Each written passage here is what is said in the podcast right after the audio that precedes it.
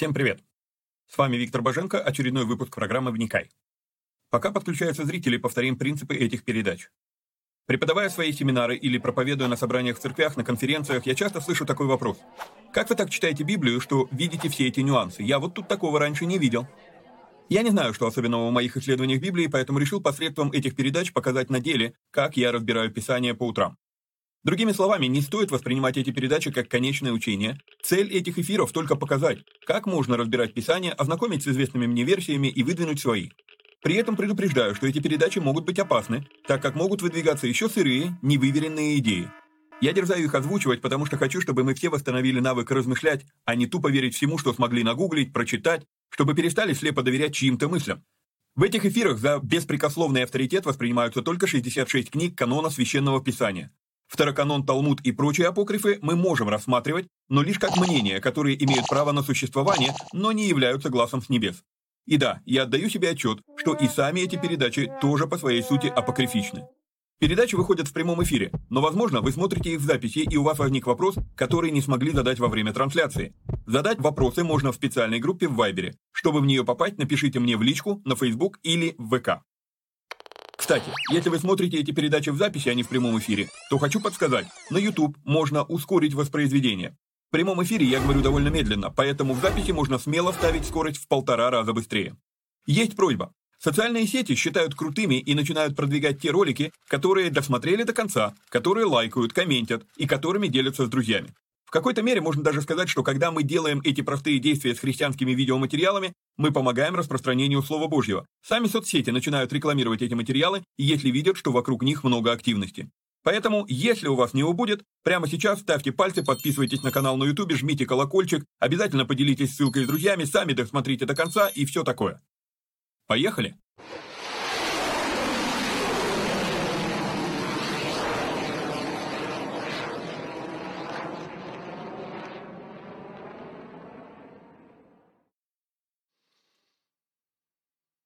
Хорошо. А, привет всем отважным вникателям. Сегодня у нас а, сессия под названием ВООТ. А, мы немножечко меняем название, то есть это будет не просто ВОД, а ВООТ. Так нагляднее, вот оно. Вопросы и ответы, да? Все вроде как, все логично, да? Значит, должно называться ВООТ.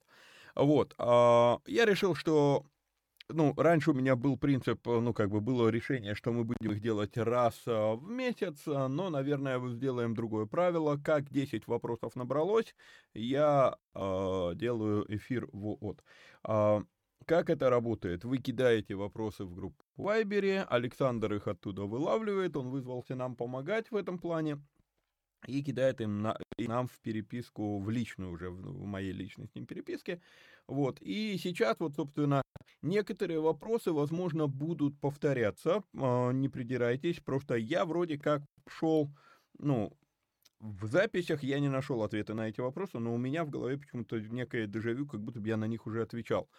Может быть, э, ну, может быть, какие-то вопросы будут повторяться. Ну и, как обычно, я просто беру вопрос, как вы мне его кинули, не правлю ни орфографию, ничего. Вот, что написали, то и а, показываю на экран. Значит, а, одно объявление. А, меня не будет, а, я, я уезжаю в воскресенье и вернусь аж только 22 декабря. Соответственно, все это время эфиров не будет. Вот, я уже, в принципе, окончательно пришел к выводу, что эфиры я буду записывать только в своей студии. А, и поэтому, как бы вот до 22 числа меня, ну, как бы у, у нас с вами каникулы. Может быть, может быть, посмотрим, что там сейчас творится с этой эпидеми... эпидемиологией, там с этим омикроном, там с QR и так далее. Может быть, в следующем году поездок будет меньше, у меня давно как бы есть такое пред, предвкушение, предощущение, что что-то в следующем году должно измениться, походу. Вот, и дай бог, чтобы я был неправ. Но если поездок будет меньше, то в следующем году у нас будут чаще эти эфиры. Но в этом году имеем, что имеем. А, окей, значит, сегодня у нас с вами а, мы а, разбираем вопросы. Где у нас вопросы? Бабам, ухожу вниз. Вот. Значит, и первый вопрос, который у нас появляется, это такой, его прислали вот буквально на этой неделе, может вопрос философский, но Бог грешников отправляет в озеро Огненное, а праведников на небо, чтобы не смешивать их. Ну, отвечу сразу на это. Мне не очень понятно, что значит не смешивать, если мы уже смешаны, да. Может быть, речь идет про рассортировать. Откроем с вами Матфея. А, Матфея 13 глава. Прошу прощения. А, и читаем а, притчу, которую дает нам Иисус Христос. Он, ну, э, Евангелие от Матфея говорит, другую притчу предложил он им, говоря, «Царствие небесное подобно человеку, посеявшему доброе семя на поле своем, когда же люди спали, пришел враг его и посеял между пшеницей плевелы и ушел. Когда взошла зелень и показался плод, тогда, тогда явились и плевелы. Придя же, рабы домовладыки сказали ему, господин, недоброе ли семя э, сеял ты на поле твоем? Откуда же на нем плевелы? Он же сказал им, враг человек сделал это, а рабы сказали ему, хочешь ли мы пойдем выберем их? Но он сказал нет, чтобы, выбирая плевелы, вы не выдергали вместе с ними пшеницы. Оставьте расти вместе и то, и другое, и во время жатвы я скажу жнецам, соберите прежде плевелы и свяжите их в связки, чтобы сжечь их, а пшеницу уберите в житницу мою. То есть, по сути дела, а, речь идет о а, втором пришествии, речь идет о конце света, но до той поры мы смешаны с плевелами, да, то есть мы это читаем с вами конкретно здесь. Вот, то есть, э, может быть, вы имели в виду, чтобы рассортировать наконец-то, да, но как бы что значит, чтобы не смешивать? Не очень понятно. Вот. Дальше, можно сказать, что на небе, ну это знак вопроса, можно ли сказать, что на небе тоже будет возможность непослушания Богу и свобода воли. И жить на земле может ли быть неко, неким отбором. Вот, ну, начну с того, что а, на самом деле а, жизнь на земле и есть некоторый обзор, я уже, а, а, отбор, я уже давно говорю эту формулировку, что наша вот эта часть жизни, она является кастингом перед жизнью настоящей. Вот. Это то, что, а, то, что очень, а, очень важно понимать. Вот. Касательно, касательно вот этого вот э, грешников озеро огненное, праведников на небо, еще один момент, который стоит, наверное, подметить, что ведь как они могут попасть на, ну, в Царство Божье, если они сделали выбор отвергнуть саму идею Бога, да, вот, ну, там, современные люди, которые там заявляют себя, типа того, они атеисты, как ты можешь претендовать на Царство Божье, если ты отверг самого Бога, да, то есть, по, по сути, это дело надо понимать, что выбор отвергать Бога одновременно является выбором вечной смерти, да, то есть, это один и тот же выбор. Отверг Бога, значит, выбрал э, вечную смерть, вот. А, и поэтому, да, на самом деле жизнь на Земле это некоторый отбор. То есть какие решения ты а, принимаешь. А теперь вот, собственно, к, к средней части вопроса. Можно ли сказать, что на небе тоже будет возможность непослушания Богу и а, свобода воли? Ну, здесь нам надо будет а, немножечко уйти в исторический, наверное, экскурс, чтобы понять, откуда вообще появилась, а, откуда растут ноги у подобных вопросов да, а, значит, в IV веке был некоторый а, богослу, ну, богослов, служитель Августин. Вот. И Августин, он а, пришел к такой формулировке, что человечество как таковое, оно за историю своего существования проходит четыре стадии. Значит, первую стадию он назвал на латыни, это поса пикаре. Вот. Это стадия, которая переводится на русский «способен грешить». То есть человек изначально был сотворен в статусе, в состоянии, где он способен грешить. Okay? После этого Августин говорит, что э, у человека... Ой, что-то у меня тут совсем не то. Прошу прощения, как-то так получилось, что они поменялись местами. Вот, а, что у человека появилось, а, после грехопадения появилось, друг, появилось другое состояние, появился его другой статус, который называется non posse non picare, не способен не грешить. То есть первое состояние способен грешить, После это ну, слово способен, да, а, это возможно, возможно грешить. Вот. А, нон посе нон пикаре это невозможно не грешить. Это вот это состояние, которое апостол Павел говорит нам, что а, мы, а, покорившись греху, стали рабами греха, да, то есть мы рабы греха. Вот, после этого а, у Августина есть а, третий статус, это с его слов, это во Христе Иисусе человек получает статус способен или возможно не грешить. И здесь не путайте, второй статус невозможно не грешить, а, вернее, невозможно не грешить, да, э, третий статус возможно не грешить, да, то есть во Христе Иисусе мы вроде становимся свободны от греха. Но надо понимать, что, опять же, согласно посланий а, апостолов, которые мы читаем в Библии, а, способен не грешить не обозначает, что не грешит, да, то есть но потенциал, но а, способность такая появляется. И после этого он а, выдвигает, что четвертое а, состояние, это состояние восхищенной церкви, нон после пикара, не способен грешить. Вот. Но вот в чем дело. Я немножечко имею повод не соглашаться вот этой кар- картинкой Августина. Несколько, несколько причин для этого. А, во-первых, четвертый статус, вот этот статус, сейчас я остальные уберу, а, четвертый статус не способен грешить сам по себе, лишает смысла весь проект под названием «Человек» и вот эти вот, э, сколько там есть, тысяч лет существования человека на Земле.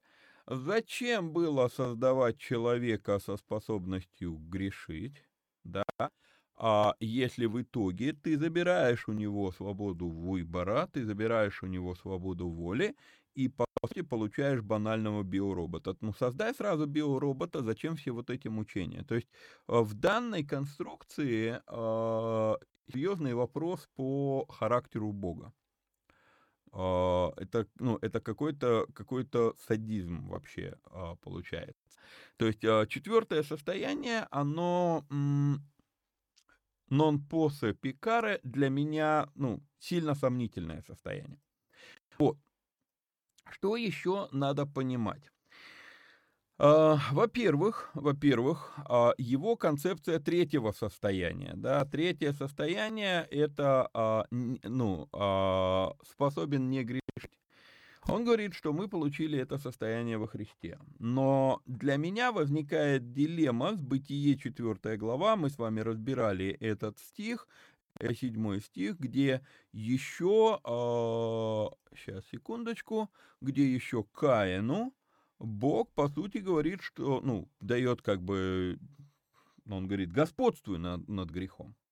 То есть способность, и, и я обычно подчеркиваю, когда мы разбираем этот стих, я всегда подчеркиваю, что а, ведь это произошло, вот эти слова звучат уже после грехопадения, но еще до Иисуса Христа, задолго до Иисуса Христа. Но Господь говорит, что грех у дверей лежит, он-то влечет тебя к себе, но ты господствуй над ним. То есть а, я не верю, что Бог стал бы говорить что-то Каину, а, на что не дал ему способностей, на что не дал ему сил.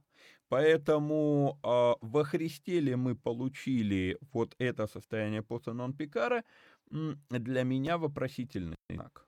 И я знаю, что вы сейчас можете сказать, ну как же, вот даже Павел, он говорит о том, что он там а, раб греха и так далее. Не забывайте, Павел уже будучи апостолом, то есть однозначно будучи верующим человеком, он говорит, а, уже по сути он должен говорить из состояния после нон-пикары, а он говорит, что все-таки он находит некоторые закон, что когда не хочет делать зло, предлежит ему зло.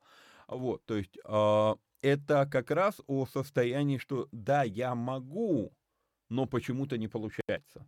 И в этом состоянии, ну, находились все люди, да. Вот. А, по сути дела, нам надо понять, что э, мы, э, как сказать, мы рабы греха, потому что мы привыкли грешить. мы, ну, сначала мы решили согрешить и стали рабами греха, а дальше мы остаемся в этом состоянии, потому что это просто наша а, привычка. Вот. И надо понять, что Иисус, жизнь воплощенного Иисуса Христа, она как раз является для нас ярким примером, что нет, это таки возможно не грешить. Он показал это воплоти человеческой. Будем говорить, у нас еще несколько вопросов, которые, ну, вот первые несколько вопросов, они прям перекликаются как одна тема. Вот. Так вот, теперь, вот эти четыре статуса, а, которые дает а, Августин. Важно обратить внимание, а, кто такой Августин. До своего уверования он был ритором. Да? Ритор — это оратор, это человек, который а, изучал риторику, это человек, который а, учился говорить витиевато и красиво, а витиевато и красиво — это играть словами. И что мы с вами видим, если мы посмотрим на эту матрицу Зава, на то, что вы сейчас видите на экране? Я вижу, что он здесь просто играет словами, и он заигрался. Заигрался настолько, что э, ушел от э, реально э, проты Евангелия Христова, скажем так. В каком плане заигрался? Ну, заметьте, да, то есть э, по Сапикара здесь нету слова «нон». Да, потом э, он дописывает это слово «нон» и пишет его два раза, да, «нон поса нон пикаре». А теперь, а что будет, если мы поставим «нон» в одно место. А что, мы, а что будет, если мы поставим нон в другое место? Да? Он просто играет словами. И в итоге, а, ну, я все-таки вижу, он, а, я его очень сильно уважаю. Это человек, который реально заложил глубочайшие корни а, христианского богословия, в том числе, да. Вот, то есть, но однако он по-прежнему человек, и это дает мне некоторое, скажем так, полномочие, ну, не все принимать из того, что он сказал. И вот тут вот у меня есть повод не согласиться. То есть я вижу, что он просто заигрался словами. Вот. А мы уже говорили, четвертый статус нон-поса Пикара лишает человека, вообще лишает сам проект человечества смысла. Вот. И а, есть еще проблема, вот проблема с, треть, с третьим статусом, да. А, но проблема не только в этом есть, проблема есть еще больше. А, а, и когда мы читаем и, и а, Августина дальше, то мы увидим, что а, хотя он говорит про четвертый статус, называет нон-поса Пикара, не способен грешить, а, но когда он это там дальше будет разжевывать, то он, а, ну, видно, что он имеет в виду не захочет грешить. То есть свобода выбора по-прежнему остается. Но человек, который находится в Божьем присутствии, в Божьей благодати, он уже просто не зах... он, он способен, но он не захочет. В итоге, а, в итоге а, я прихожу к вот такой картине, которая, на мой взгляд, а, так, нет, подождите, на мой взгляд, вот эта картина, она более уместна. Человек изначально создан в состоянии способен грешить после Пикары, и в итоге своего житейского опыта он может прийти к состоянию, когда он способен не грешить после нон-пикары. Второй и четвертый статусы лишены смысла. Вот. А, как, как понять, что человек не, ну, способен, но не захочет грешить? А, самая прямая, как бы самая близкая параллель а, к, этому, к, этой, к этому а, состоянию, это мы тоже с вами это уже обсуждали где-то в эфирах, что одно то, что Бог способен, ну, то есть Он всемогущий, не обозначает, что Он всестанущий, да, то есть как бы то, что Он может все, не обозначает, что Он станет все делать. И вот тут вот то же самое, и когда Бог говорит, а, что человеку надлежит уподобиться ему, да, стать его подобием, то вот это как раз то, что, да, ты можешь, то все, я, дам, я даю тебе полную свободу, но ты просто не захочешь какие-то вещи делать, да, вот, а, я вот вижу эту картину. И, по сути дела, если бы а, Августин не играл словами, то вот этот четвертый статус, он должен был бы звучать не non posse picare, а статус non-волт Пикары не захочет грешить. Кстати говоря, если мы с вами посмотрим на катехезис а, в лютеранстве, а, ну, я не знаю, когда это было написано, а, но по сути дела получается, что а, Лютер настаивал, то есть у него там не помню, 300 какой-то тезис, вот, а, или 1300, нет, 1700 какой-то там по номеру тезис, вот, что свобода выбора, свобода воли у человека остается навсегда. Вот, греха, а, вот тут отсюда может возникнуть вопрос, который, а, я почитал несколько разных комментариев, греха на небесах не будет, только лишь потому, что наш выбор будет окончательным. И когда я читал комментарии, то я сталкивался с тем, что э, люди, которые говорят, нет, там не может быть свободы выбора, потому что свобода выбора приводит к греху. То есть сознание до сих пор еще, даже до, до, до некоторых веду, веду, ведущих богословов, до сих пор никак не доходит, что это все-таки, ну, вот это рабство греха, это, это наш выбор, как и свобода от него. То есть мы по-прежнему как-то вот, нет, вот а если, если на небе не будет греха, значит там не будет и свободы выбора. Нет, свобода выбора будет, мы просто... То есть наш выбор будет настолько окончательным, что мы просто не захотим. То есть получается, мы настолько за время пребывания на земле, мы настолько научились быть людьми своего слова, что если мы решили не грешить, то мы уже и не согрешим. Что является огромным а, уровнем доверия со стороны Бога в наш адрес, а, на основании чисто нашего решения, нашего слова, принять нас туда. А вот, ну, все остальное компенсируется его жертвой, жертвой Иисуса Христа. Вот. А, и еще один из аспектов, который будет, э, э, ну, э, как бы связывает нас со следующим вопросом. Человек остается человеком, Человек, еще раз, остается человеком, мы это сейчас увидим по, по следующему вопросу, буду показывать вам место Писания, но он будет находиться в прославленном, по, по, в прославленном теле. Поэтому мы сотворены, как я говорил, да, мы сотворены в состоянии поса пикара, мы приходим в итоге в состояние поса нон-пикара, и все. Больше ничего добавлять не надо. Два статуса, не четыре. А, но сама вот эта мысль, сама вот эта дискуссия, скорее всего, она вызвана где-то, вы столкнулись вот с а, трудами Августина. А, теперь следующий вопрос. Можно ли сказать, что в Иисусе Христе осталась человеческая природа после воскрешения, а не только божественная? А, я считаю, что да, можно, и вот почему. Мы в Библии видим, что Слово стало плотью но мы нигде не видим обратного а, заявления. Слово перестало быть плотью. Мы видим много свидетельств, что Бог облегся в плоть, но мы нигде не видим, что Он совлекся ее. То есть нет, ну, если вы помните какой-то такой стих, а, какое-то такое послание, где э, есть эта мысль, то пришлите его мне, я ним свои взгляды. Но я не смог вспомнить, говорит ли где-то Библия, что Христос совлекся человеческой природы. То, что облегся в тело, да, а, мы это видим. Но что он совлекся, мы этого не видим. Вот. А, мы видим с вами, что по воскрешении Иисус Христос ел с учениками рыбу. Мы с вами видим, что Иисус говорит, что Он будет э, пить новое вино в царстве Отца. Мы с вами видим, что Он как человек, именно как человек, ходатайствует перед Отцом за нас мы знаем, а, а, что он показывал свои раны Фоме.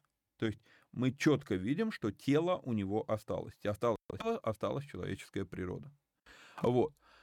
Однако, тут еще один аспект, который пере, ну, перекликнется с, с, теперь уже с третьим вопросом, да, а, это прославленное тело, это необычное тело, это прославленное тело. Что такое прославленное тело? А, он проходил сквозь стены. Тело есть, но он проходил сквозь стены. Он явился среди них, а, когда двери были закрыты из, стра- из страха перед иудеями, там сказано, да. Он каким-то образом мог быть неузнаваемым. Когда шли в Имаус, то два ученика его, они его не узнали. А вот. Он каким-то образом является Стефану и, э, и Савлу.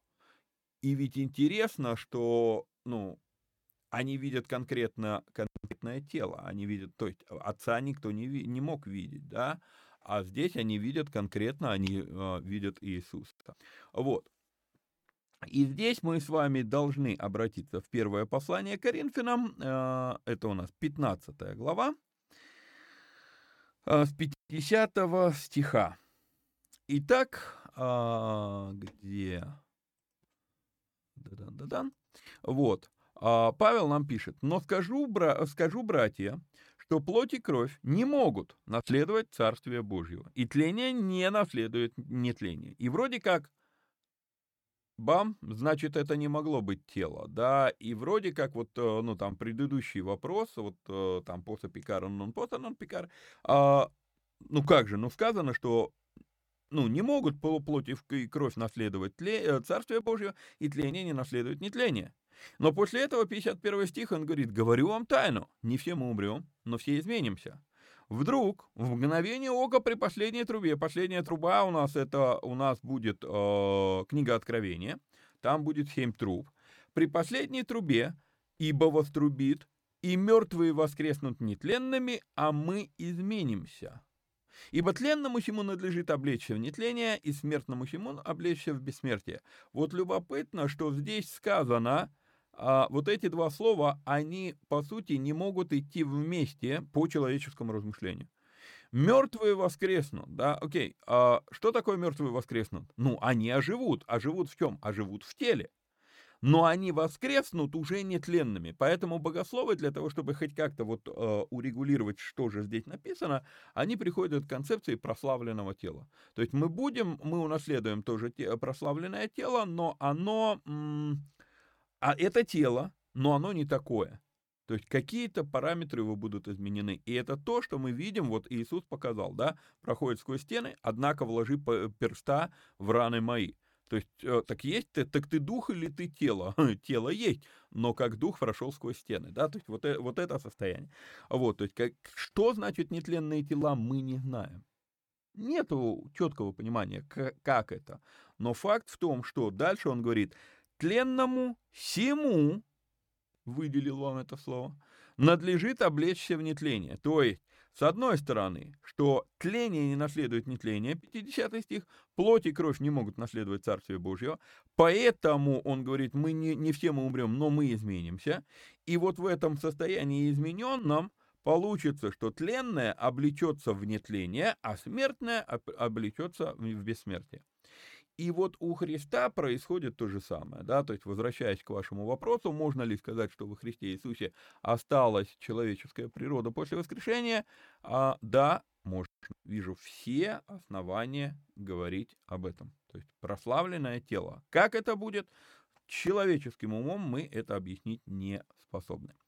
А, следующий вопрос. Следующий вопрос. Это у нас Евреям 5 глава. 7 стиха. И нам надо будет тут читать этот текст. Поэтому открываю. Итак, вопрос. Навык послушанию. Навык — это приобретенное умение. Как Христос приобрел навык от Отца, если сам является безначальным и тому подобное? Выходит, он не был совершенен до этого момента. А, читаем с вами местописание, которое вызвало этот вопрос.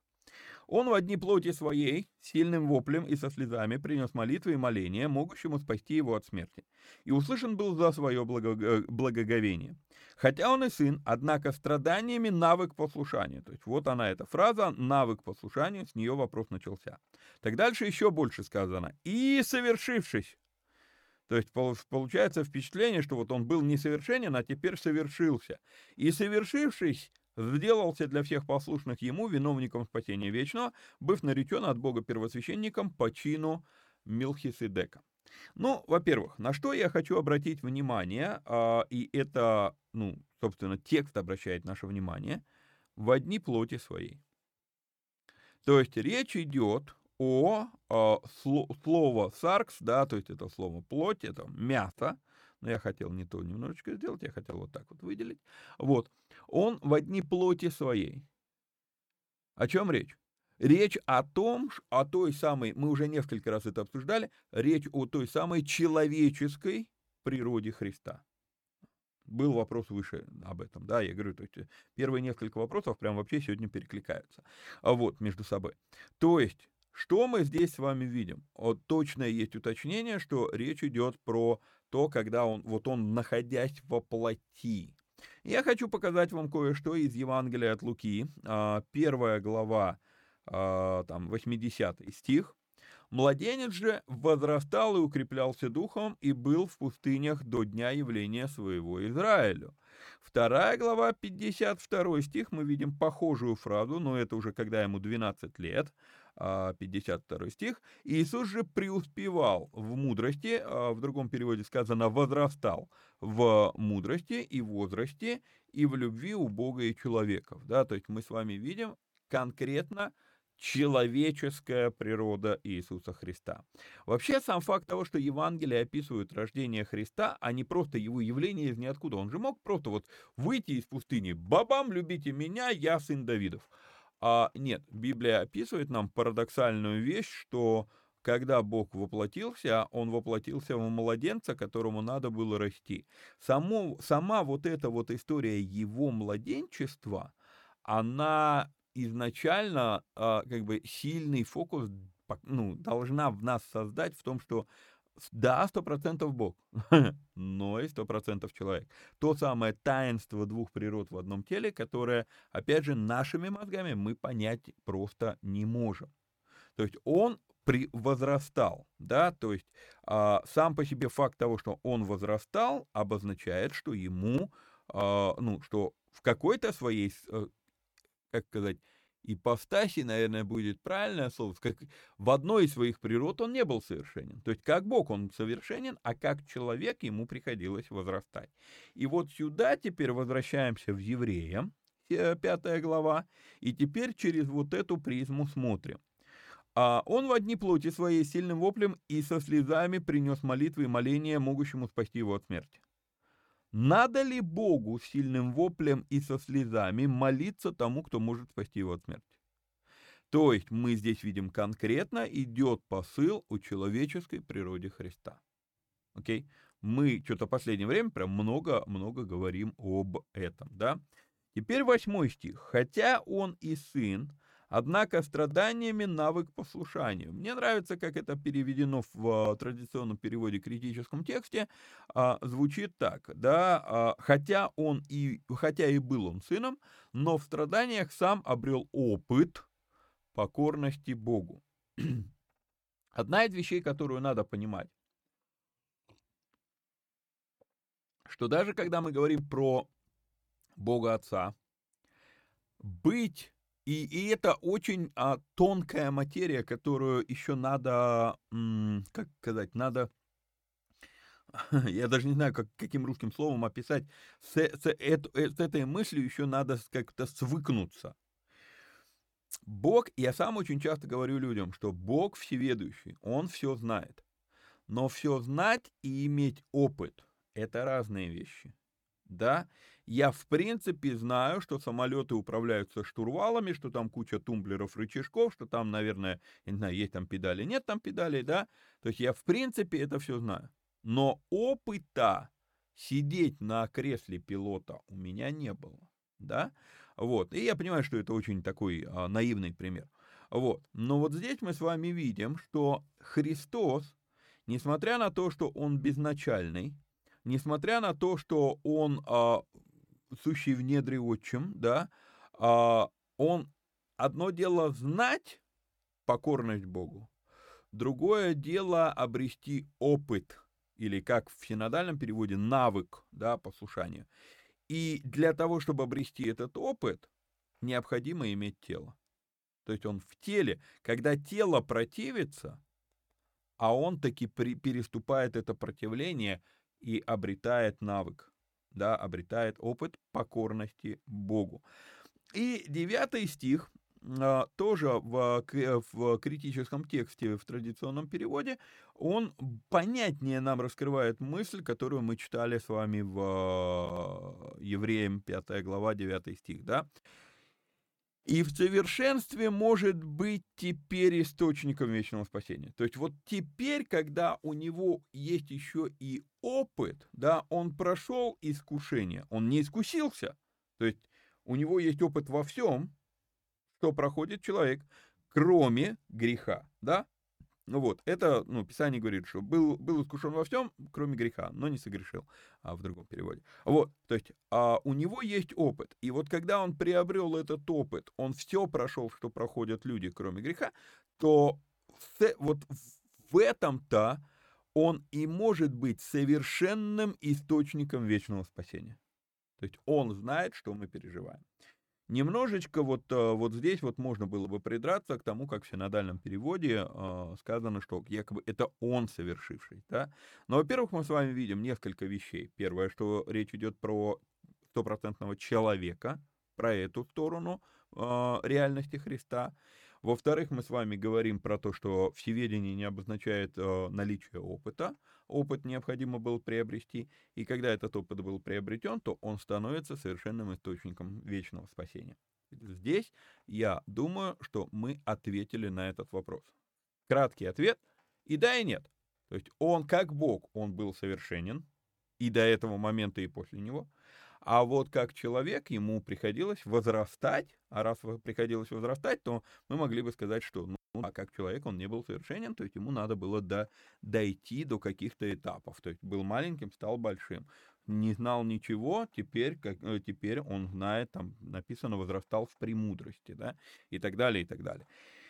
То есть э, две полноценные э, личности. Полноценная личность Бога, полноценная личность Христа. И когда мы читаем э, или произносим апостольское кредо, то в апостольском креде там как раз есть вот эта формулировка, что две личности не, вза не, погла не взаимопоглощающие и не взаимоисключающие, и, и, и ни, ни, ни, никакая сторона из этих личностей, она не потерпела никакого ущерба. То есть это полноценный Бог, полноценный человек. Как это происходит? Да не поймем мы это с точки зрения э, земного человека никогда. Вот когда будем там, может быть, Павел намекает на это, что тогда я, тогда я познаю, как я познан. Бог знает меня совершенно, то есть, возможно, у нас есть шанс, что мы познаем тоже совершенно. А, следующий вопрос. Конфликтная тема. Иисус сказал, что грех жениться на разведенных. А что им делать разведенным женщинам? Не выходить замуж вовсе?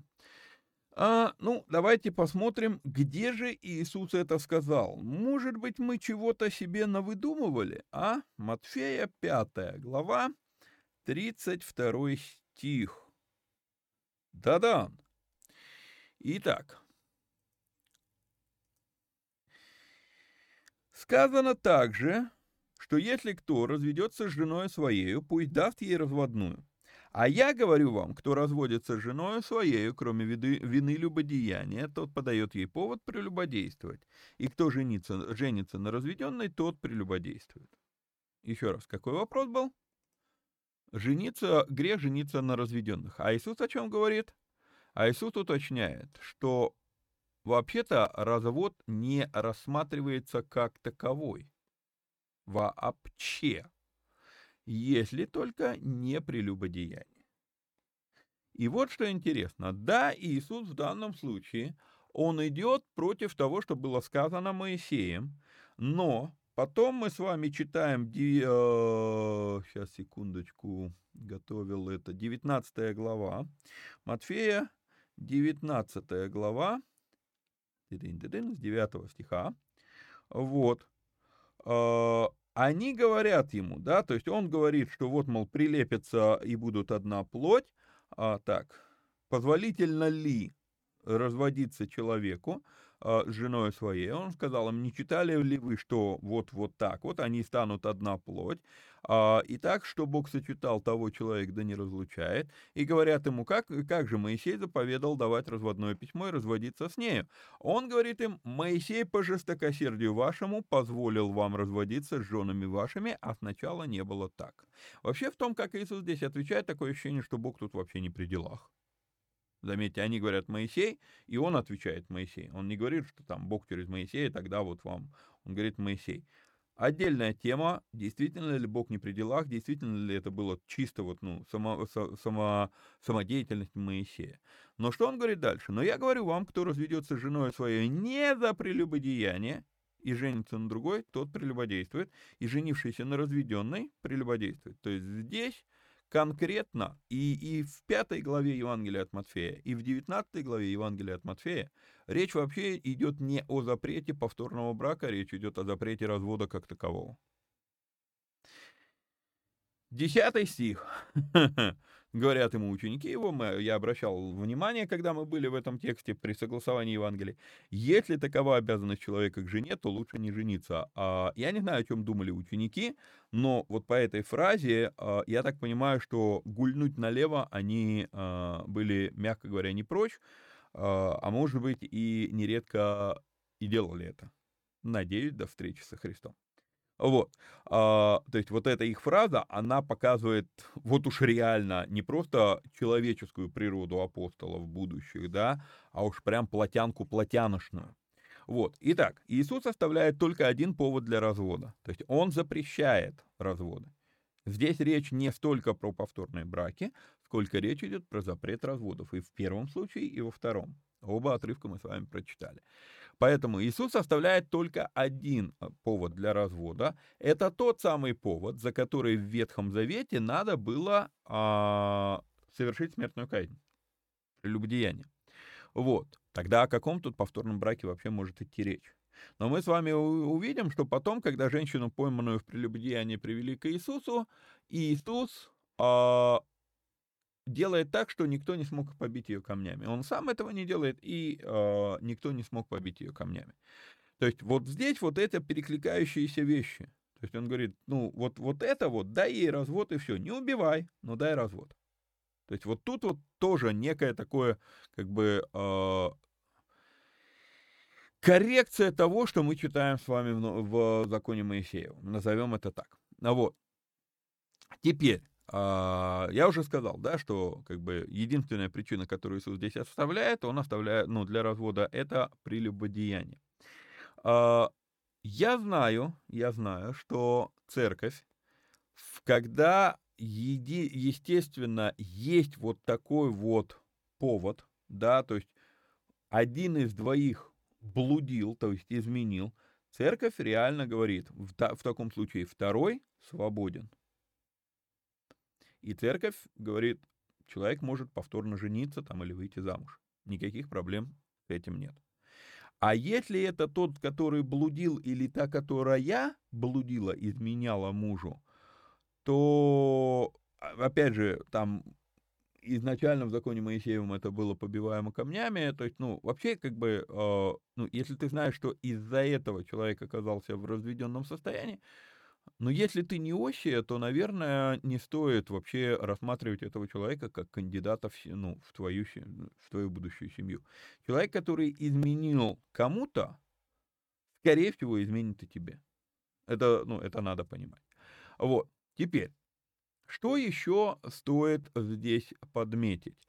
А, подметить здесь стоит, что на основании слов Павла в 1 Коринфянам церковь а, позволяет еще одну причину для развода – это тот случай, когда уверовал один супруг, а второй, и вот тут вот нюанс, в качестве гонения за веру, он требует развода. То, согласно слов апостола Павла, мы кон- конкретно а, говорим, этот человек, ну, первый, который уверовал, и от которого второй неверующий требует развода, а, мы говорим, что этот человек свободен. Окей? Okay? А, третья причина, а, в которой Павел, это, это уже то, что Павел а, говорит, это третья причина, которая допускает повторный брак. Вдовство. То есть три причины. Развод по блуду. Без, этого, без этой причины развод запрещен. Первая причина – развод по блуду. Второе – неверующий супруг требует развода с верующим. А, и третье – вдовство. Теперь возвращаемся, а, собственно, к вопросу. Да? Вот. Иисус по факту запрещает именно разводы, а не повторные браки. Если говорить конкретно про Иисуса. Вот. А, однако, то, как сформулирован вопрос, мне лично показывает, что разводы мы уже считаем нормой. То есть он запретил разводы, а мы пытаемся теперь понять, как же быть с повторными браками. Увидите вот этот тонкий нюанс. Мы привыкли к этому. И вот в чем дело. Мы гордимся тем, чем, а, чего стоит стыдиться. А, мы уже с вами говорили про процедуру шедуха, про организованные браки. И сегодня мы гордимся тем, что вот, мол, у нас там типа того есть свобода а, выбирать будущих супругов, что это мои родители должны решать, что это сваха должна решать, да. Но я не говорю, что в те времена, когда э, шедух был нормой, когда сватовство, свахи были нормой, что в то время не было разводов. Но в процентном соотношении, относительно того, что мы имеем сегодня, не радоваться надо тому, что мы сегодня сами выбираем, а реально стыдиться. И вот еще один какой момент. То есть мы отвергли вот эту ну, мудрость, э, веков, многовековую мудрость э, по устройству браков, да, а теперь пытаемся впихнуть в Библию и разводы, да, но при этом спотыкаемся на запретах а, о повторных браках. У меня вопрос. Если мы пропихнули в норму своего сознания, э, что развод это само собой разумеющееся, да, а, ну, то есть, если мы на этом этапе нарушили, нарушаем Слово Божье, какой смысл пытаться соблюдать Слово Божье в чем-то другом? Ну, то есть, все, мы уже ушли. Да. Вот. Теперь, следующий вопрос, и тоже некоторую взаимосвязь я вижу вот с тем, что мы сейчас обсуждали, а, это когда Давид со, со спутниками хотел есть, он получил священные хлебы. И Христос этим примером оправдал своих учеников перед фарисеями. Можем ли мы утверждать, что есть ситуации, которые, будучи вне закона по причине его несовершенства, происходят, где договор и согласие возносятся над принятым ходом вещей? А, ну, откроем с вами э, Матфея 12 глава, Матфея 12 глава. У нас написано, что это с 3 стиха, но посмотреть надо немножечко раньше. В то время проходил Иисус в субботу засеянными полями, ученики же его взалкали и начали срывать колосья и есть. Вся ситуация, а, а, прошу прощения, я вам не показал Писание, вся ситуация происходит в субботу. Очень важный момент. Теперь, а, Фарисеи, увидев это, сказали ему, вот ученики твои делают, чего не должно делать в субботу. Он же сказал им, разве вы не читали, что Давид сделал, когда взалкал самый бывший с ним и так далее.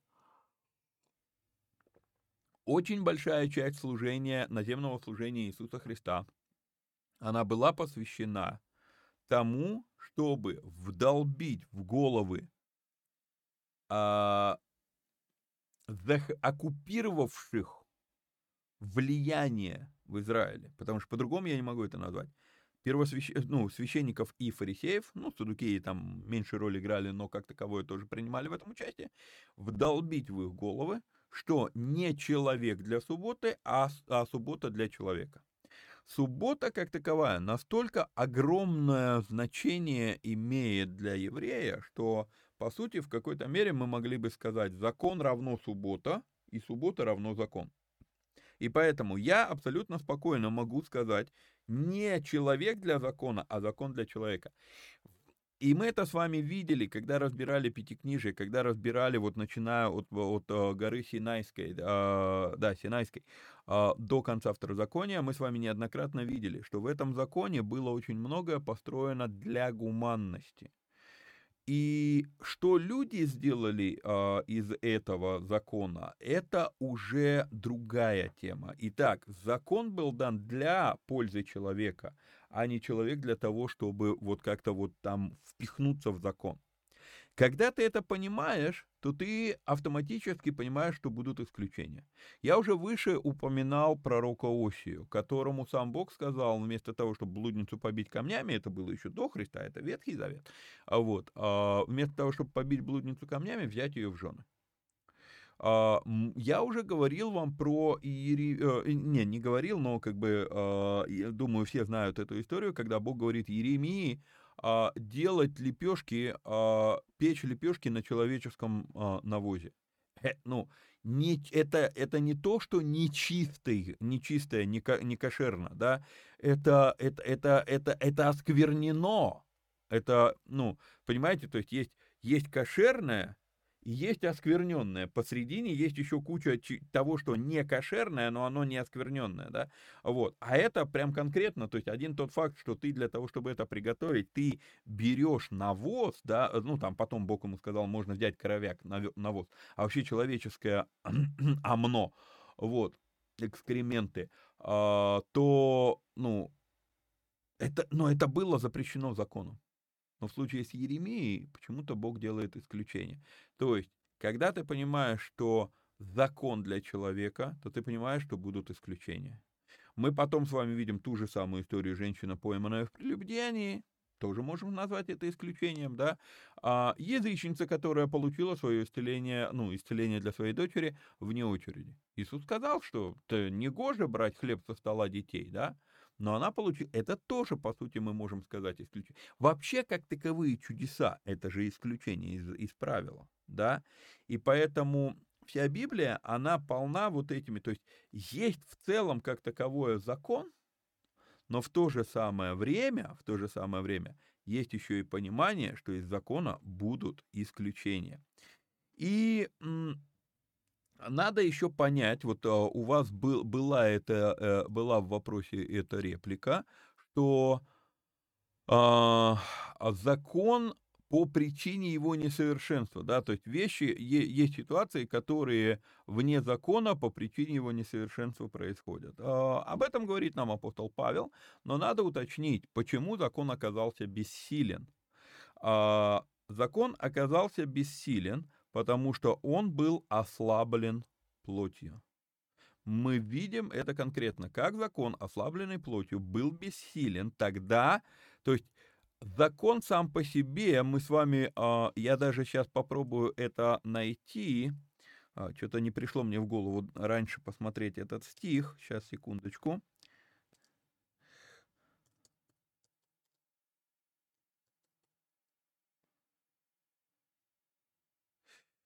Так. Так, так, так. Сейчас, секунду.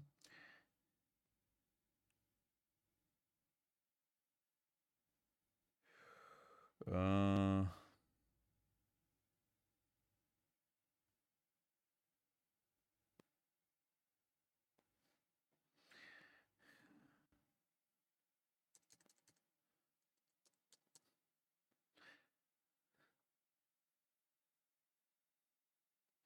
Вот. А, хотя я все равно другой стих ищу. Но Павел, тот же самый Павел в первом Тимофею говорит, мы знаем, что закон добр, если кто законно употребляет его. Да, то есть как бы идея, идея благого закона, идея доброго закона, она наблюдается в послании к римлянам, если же делаю то, чего не хочу, то соглашаюсь с законом, что он добр, вот, и так далее, и так далее. То есть а, есть несколько, несколько посылов в Новом Завете, в корпусе посланий, несколько посылов к тому, что закон-то сам по себе, он добр, но будучи ослаблен плотью.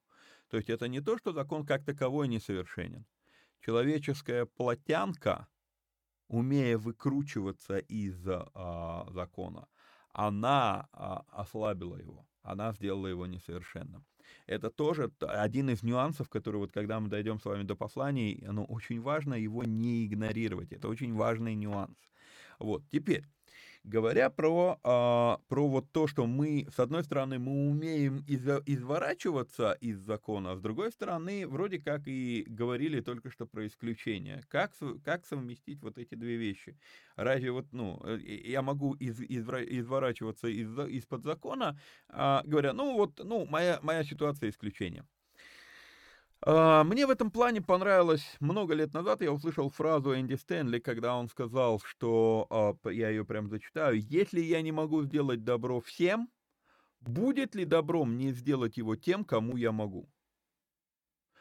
а, мы сегодня, вот, вот мышление, мышление уравниловки и псевдосправедливости – это сущее проклятие современности. Мы, мы, мы с вами, ну, может быть, не такими жесткими терминами, но мы с вами уже об этом говорили. Библия не учит ни, урав... ни уравниловки, ни вот этой вот нашей плотской справедливости. Она учит Божьей справедливости, а Божья справедливость совсем другая. Она иначе выглядит. Вот. И вот здесь вот, вот когда Энди Стэнли задался этим вопросом, он на каком-то, по-моему, лидерском ГЛСе, он, по-моему, об этом говорил, однажды проповедовал, или я не помню, где я взял это, может, я, я одно время слушал очень много его подкасты, может быть, в подкасте это услышал, и он рассказывал о том, как он, как руководитель крупной церкви, крупной организации, он столкнулся с тем, что вот, вот это вот мышление уравниловки, а, оно а, делает человека грешником априори. Почему? Потому что в Новом Завете мы с вами читаем в посланиях написано, почему кто знает делать добро и не делает, тому грех. Но сегодня мышление вот уравниловки, что, ну, а если я это делаю кому-то, то я должен это сделать всем. В итоге, когда ты понимаешь, что я всем этого сделать не могу, я тогда вообще никому не буду делать. А вот это, ну, ты знаешь, что надо делать добро, но не делаешь, тому грех. Понимаете? а, нельзя нам, а, ну, как бы, закон как таковой, как структура, и я сейчас говорю не только про закон Моисеев, я говорю про закон, допустим, любого государства, в, котором, в которых мы с вами живем, да, закон как таковой, надо понимать, он является некоторой структурой, которая обычные случаи, типичные кейсы позволяет разложить по полочкам и не думать каждый раз, что же мне в данном случае делать. Все, есть статья закона, прочитали, все, да? Вот. Но в то же самое время из любого закона есть исключение. И у любого правила есть исключение, и говорят, что исключения лишь только подтверждают правила. То есть мы, мы вынуждены, и это очень сложная концепция, потому что ну, было просто, когда все по полочкам. Как только мы допустили, что будут исключения, вау, слушай, какой головняк. Но а, реально между правоохранительными органами, которые ловят преступников, и УДО, условно-досрочным освобождением, которое есть просто, ну, исключение из правила, да, то есть просто ну, президент э, только решает УДО, по крайней мере, в нашей стране, да, вот, то есть это реально, это единичный случай, это исключение. Так вот, между, между правоохранительными органами и УДО должен быть некоторый баланс. И это то, что вот возвращаясь к вашему вопросу, да, можем ли мы утверждать, что есть ситуации, которые, будучи вне закона по причине его несовершенства, происходят, и тогда, получается, договоры согласия возносятся над принятым ходом вещей? Да, можем. Долго объяснял, но, думаю, мысль не потеряли. А, идем к следующему вопросу. А, интересно, когда Иисус говорит, не судите, ибо каким судом судите в одном месте, а в другом месте говорит, судите судом праведным. О чем речь? Не судить в плане не осуждать, а судить в плане рассуждать. А, да, вы уже в принципе ответили на вопрос не судить в плане не осуждать, а судить в плане рассуждать. Однако, посмотрим текст. А, это у нас Евангелие от Матфея, 7 глава, 1 стих. Включаю вам. «Не судите, да не судимы будете, ибо каким судом судите, таким судом будете судимы. И какую меру мерите, такую и вам будут мерить». И тут же в 7 главе, в 24 стихе, мы это с вами обращали внимание, когда разбирали э, согласование. Э, так, подождите, не 24 стих. Ну вот. Что-то я себе записал.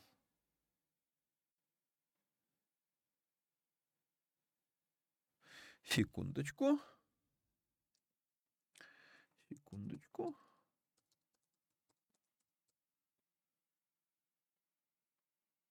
А. А, это, сори, Иоанна. Иоанна 7.24. Да, не судите по наружности, но а, судите судом праведным. Вот, а, я неправильно себе в конспект записал, как бы я готовил ответы. Вот, а, это два разных места писания. Я думал, это в одной главе. Ну, как-то сложилось у меня такое. Вот, во-первых, а, нам надо с вами увидеть, что в, в Матфея 7 глава 1 стих а, нету запрета судить. Почему я так говорю? Потому что если бы был запрет судить, то было бы достаточно сказать «не судите» и поставить точку. Но Иисус говорит, не судите, чтобы вас не судили, потому что как вы судите, так и вас будут судить, и какую меру вы мерите, такой... То есть я вижу, что он дает житейский совет. Если ты не хочешь, чтобы тебя судили, то и сам не суди. То есть это не запрет, не судите, как заповедь, да, не укради, бам, точка, все. Потом мы с вами читаем, что если ты, ну, там, что посеет человек, то и пожнет, мы делаем из этого вывод, что если ты крадешь, значит, и у тебя будут красть, да, там, это, но заповедь идет просто «не крадите». Здесь можно было бы тоже сказать «не судите», но это не заповедь, это совет. То есть Иисус здесь дает совет и сразу тебе поясняет, почему лучше не судить. Да потому что тогда, ну, как бы ты не даешь повод, чтобы тебя судили. Вот, то есть это тот аспект, который тоже здесь надо не а, забывать. Читаем дальше. «И что ты смотришь на сучок в глазе брата твоего, а бревна в твоем глазе не чувствуешь? Или как скажешь брату твоему, да я выну сучок из глаза твоего, а вот в твоем глазе бревно? Лицемер, и смотрите, что он дальше говорит. Вынь прежде бревно из твоего глаза, и тогда увидишь, как вынуть сучок из глаза брата твоего. В, кон- в контексте не судите, да, то есть он говорит, ну, то есть прежде чем ты будешь судить, а, и это апогогия, есть э, в риторике есть такой прием апогогия или редукта ад абсурдум, а, довести, довести что-то до абсурда. То есть Иисус, а, он с одной стороны, он говорит, ну, он не запрещает судить. Он говорит, ты сначала со, своими проблемами разберись. Но почему я говорю, что это апогогия? А потому что, ну, да, почему это доведение до абсурда? Да ты со своими проблемами будешь столько времени разбираться, что тебе уже будет вообще не до, дел, не до, не до щепки. То есть, опять же, это не столько запрет, сколько, как бы, ну, совет. Ты, ну, если ты хочешь кого-то судить, то ты сам должен быть совершенным, чтобы тебя не могли, э, ну, к тебе не могли придраться. Доведи себя до совершенства, тогда суди остальных. А вот, то есть это апогогия. Вот, но нужно еще кое-что увидеть. Смотрите, вот он говорит, да, Иисус, не судите, да не судимы будете. Однако, если мы с вами откроем 1 Коринфянам, 2 а, глава, 15 стих, то мы читаем слова апостола Павла, «Духовный судит обо всем, а о нем судить никто не может». Да, душевный человек не принимает того, что от Духа Божия, потому что он почитает это безумием, и не может разуметь, потому что о всем надобно судить духовно. Надобно судить духовно. А он плотской, поэтому, ну, душевный. Он не может судить э, духовно. Вот. Но дальше он говорит, но духовный судит обо всем. А, подождите, а как же не судите? И вот тут вот возвращаемся к вашему вопросу, почему я говорю, да, вы сами уже и ответили на этот вопрос. А Иисус, когда мы смотрим Матфея 7 глава, конкретно контекст «не суди человека», а Павел в Коринфянам, он говорит, но мы должны рассуждать о ситуациях. И вот тут вот делаем урок, выносим урок для себя. Я для себя вынес урок между этими двумя местами Писания, и я всячески стараюсь избегать осуждения людей, но при этом я должен рассуждать над ситуацией, которая с ними произошла. И рассуждать в каком ключе? Не в том ключе, а почему он так поступил. Это уже осуждение человека.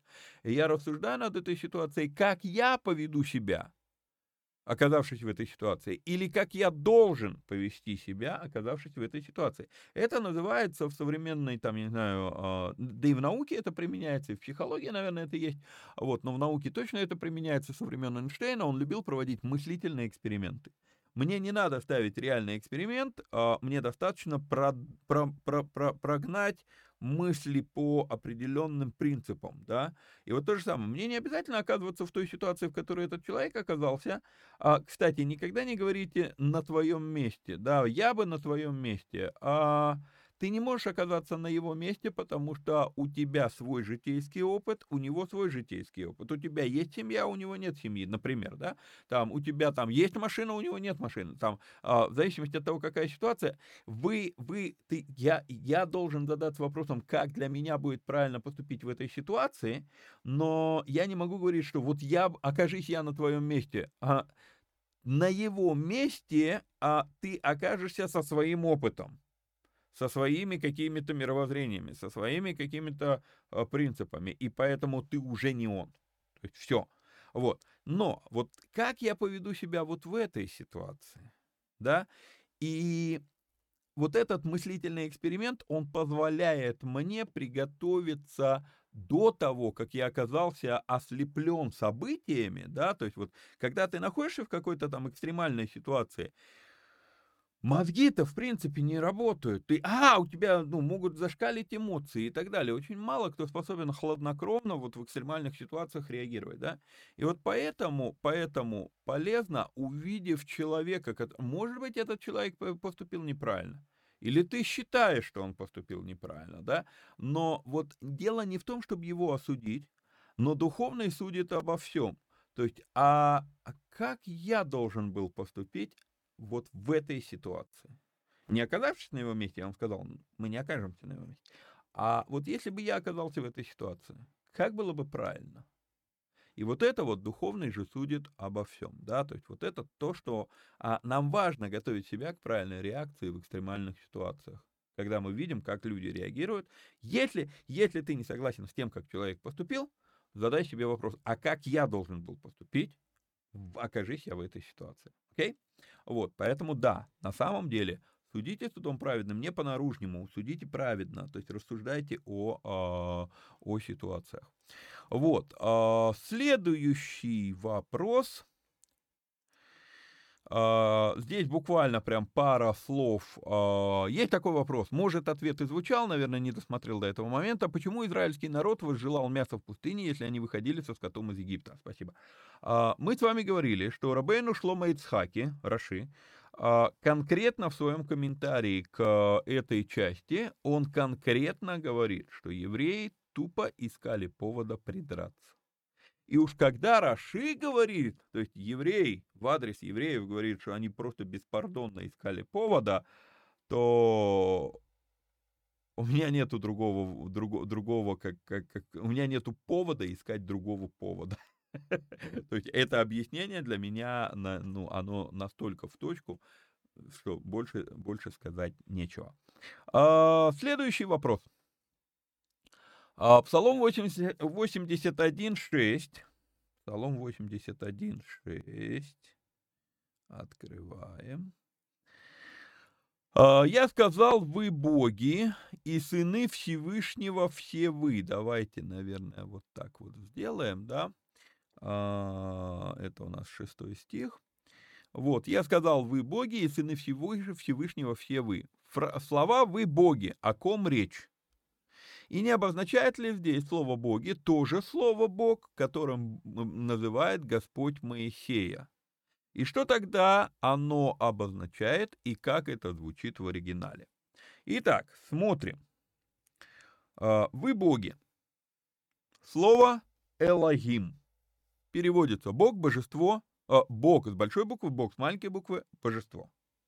Теперь идем с вами исход, седьмая глава, первый стих.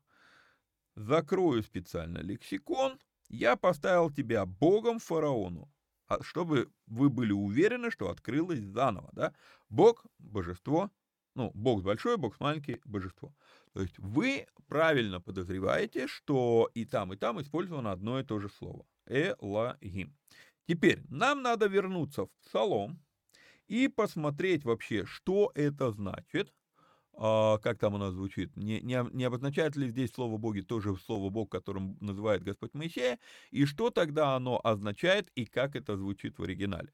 Слово означает, ну, «бог» или «божество». Но вот в чем дело. А, сейчас открою заново. Где? Сейчас открою заново словарь. А, а я хотел увеличить, увеличить здесь не получится. А, значит, Элогим – а Эль — это имеющие силы.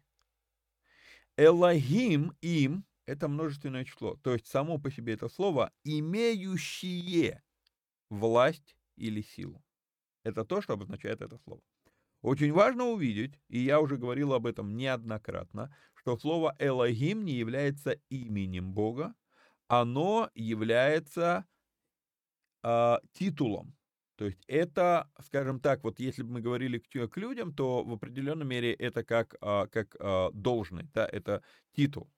То есть, ну, титул у нас не всегда наделяет властью. Но вот есть, допустим, там генеральный директор, он имеет власть над всем заводом, да. Начальник цеха, он имеет власть над, э, над цехом, там. Начальник участка, он имеет власть над участком. Но все они начальник, начальник, а все они руководитель.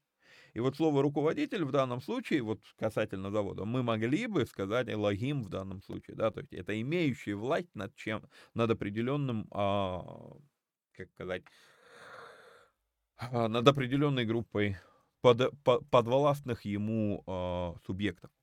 Вот.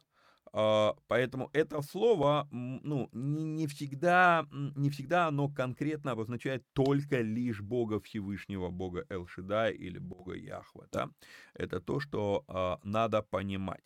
Теперь, а, ну, вернусь немножечко вот сюда, а, придерусь, а, кто-то может сказать, но здесь же написано с большой буквы, да, я поставил тебя Богом с большой буквы.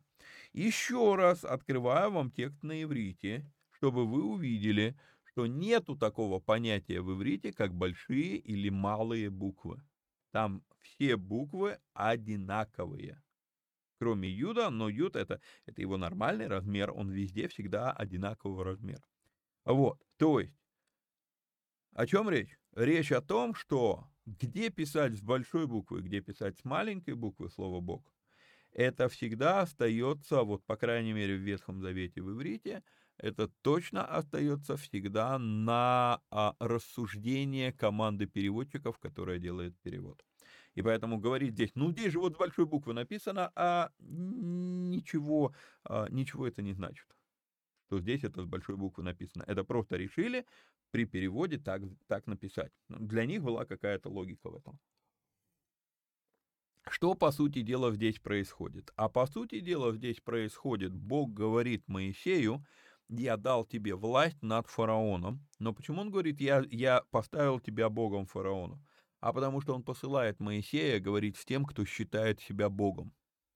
И заметьте, к нему было бы применимо тоже слово «элогим» а, на иврите к фараону. То есть это один Элогим говорит с другим Элогимом. Вот, когда мы, а, сейчас, секундочку, возвращаемся в этот псалом,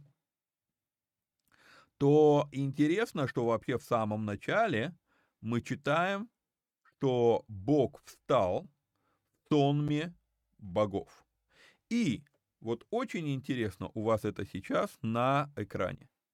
Вот слово Элогим. Ну, нет, сейчас все это съедет. Сейчас, секундочку. А, не так это надо сделать. Вот. Вот. Вот слово Элогим.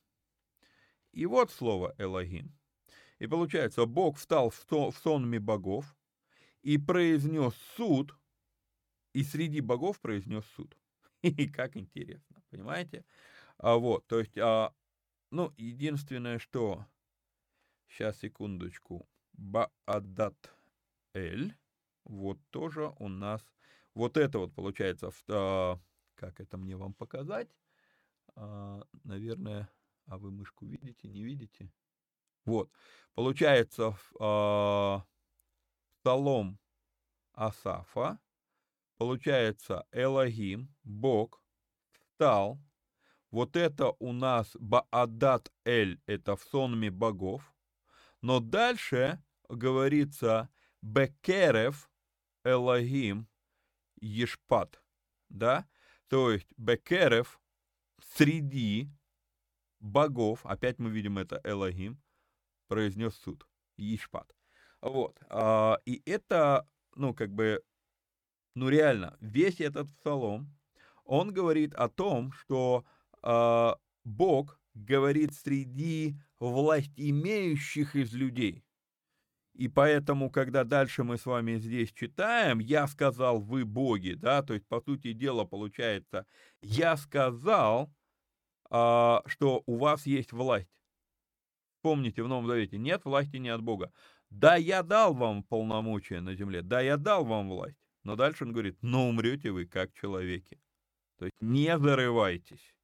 Да? И в итоге потом Асав воспевает восьмой стих, говорит, «Восстань, Боже, суди землю, ибо ты наследуешь все народы». Окей? То есть здесь, э, ну, думаю, здесь по этому, По этому вопросу, думаю, все у нас а, уже тщательнее разжевывать некуда. И последний вопрос на сегодня, а, достаточно такой коротенький. А здраво ли воздавать Богу славу за скорби, потери, сложности и тому подобное? А, остановлюсь пока на этом. Дальше про ваш пример поговорим отдельно. 1 Фессалоникийцам, 5 глава, 18, а, да, 18 стих. Ответом на ваш вопрос, здраво ли воздавать Богу славу за скорби, потери сложности, я вам скажу да, здраво. Почему? Потому что Писание говорит, за все благодарите, ибо такова вас воля Божья во Христе Иисусе. И как я уже как-то с вами шутил о том, что, ну, а, все в переводе с греческого обозначает все, да? Вот, то есть за все благодарите, а не только за то, что вам нравится. Это последнее наставление Павла Фессалоникийцам в этом послании. Вот это заключающее его э, наставление. И он говорит, за все благодарите, ибо такова вас воля Божья во Христе Иисусе. А кто-то может задаться вопросом, а что, ну, неужели вот действительно скорби, там, потери, сложности, такова воля Божья о нас? Об этом говорят другие места Писания, мы сейчас туда уходить не будем. Здесь же конкретно сказано, что воля Божья о вас во Христе Иисусе, чтобы вы во всем и за все благодарили Бога. Я помню, как э, американцы э, пытались выкрутиться из этого стиха, потому что в английском языке здесь сказано не за все, а во всем да, то есть, ну, вот в любой ситуации, ну, не за все, то есть, вот в какой бы ситуации ты ни оказался, а, там, а, ты благодари Бога, ну, и они как-то вот пытались там выкружиться, вот, ну, у вас там в русском переводе там неправильно сказано за все, да нет, все правильно сказано, и разница вот это в любой ситуации или за все, а, ну, это, это выдумка, а на самом деле воля Божья, чтобы мы были за все благодарны. И вот что, а, что здесь очень важно увидеть. Иов, если я не ошибаюсь, это у нас... Хотя нет, это, по-моему... А, да, это конец... Конец второй. Так, подождите, где... Нет, это конец первой главы, где он говорит... Да, вот. А, Господь дал, Господь взял, да будет имя Господне благословенно. И это что было? А это было, когда он потерял имущество одно, одно за другим, одно за другим, одно за другим. И в итоге в конце приходят ему и говорят, что сыновья твои погибли. Да? Вот, а, то есть он, он, он теряет имущество, он теряет детей, вот, и он разодрал верхнюю одежду свою, остриг голову свою, э, пал на землю и поклонился, и сказал, нак, я вышел из, из чрева матери моей, нак, и возвращусь. Господь дал, Господь и взял, да будет имя Господне, и вот эта последняя фраза, да будет имя Господне благословенно. И заметьте, что в данном случае конкретно Духу Святому было угодно как-то вот надиктовать вот в нам, ну, если мы верим в Богодухновенное Писание, надиктовать нам еще и в 22 стих. Во всем этом не согрешил Иов и не произнес ничего неразумного о Боге. Да? То есть он говорит, да Господь, э, Господь дал, Господь взял. Вот, поэтому к вашему вопросу, здраво ли воздавать Богу славу за скорби, потери и сложности, а, да, я вижу и 1 Фессалоникийцам, я вижу Иова, да, здраво. Однако, когда Иов сказал, да будет благословенно имя Господне, это его индикатор духовности, это его уровень духовности. А вот если я скажу человеку, который только что потерял близкого своего, да, как вы приводите пример, типа, ну, человек перешел в иной мир, слава Богу, или это кощунственно? Перед духовным миром, перед Богом это не будет кощунственно, это будет соответствовать Писанию. Но надо всегда понимать, что человек сейчас, который потерял ближнего, как он воспримет твои слова. И он может воспринять твои слова очень не так, как ты думал. Потому что, ну, у него все еще боль. Он все еще... И поэтому, еще раз, относительно Бога, относительно духовного мира, это не кощунство. Но в присутствии человека, который только что потерял близкого, говорить это, ну, слава Богу, что он умер, это будет воспринято неадекватно. Ну, может быть воспринято неадекватно. И, скорее всего, будет воспринято неадекватно. Поэтому здесь мы говорим с вами про развлечение, а, ну, как бы два разных аспекта. То есть один аспект перед Богом, другой аспект перед людьми. Вот, это то, что важно всегда помнить. Как мы с вами читали в Евангелии от Луки, я прям люблю обращать внимание на 2 глава 52 стих, да, что Иисус преуспевал в премудрости и возрасте и в любви.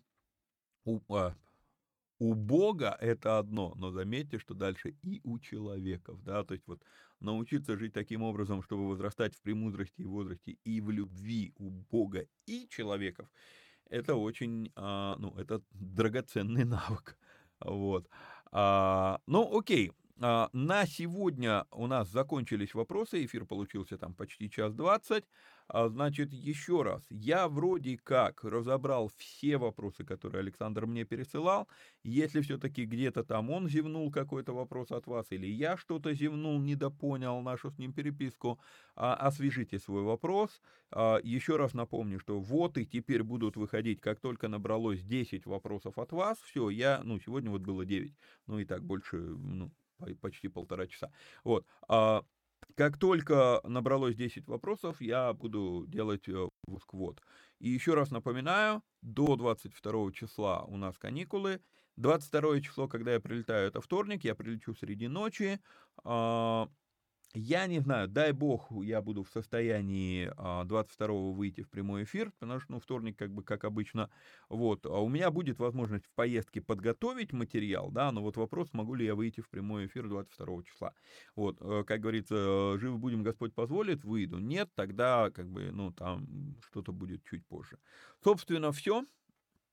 А, всех вам благословений.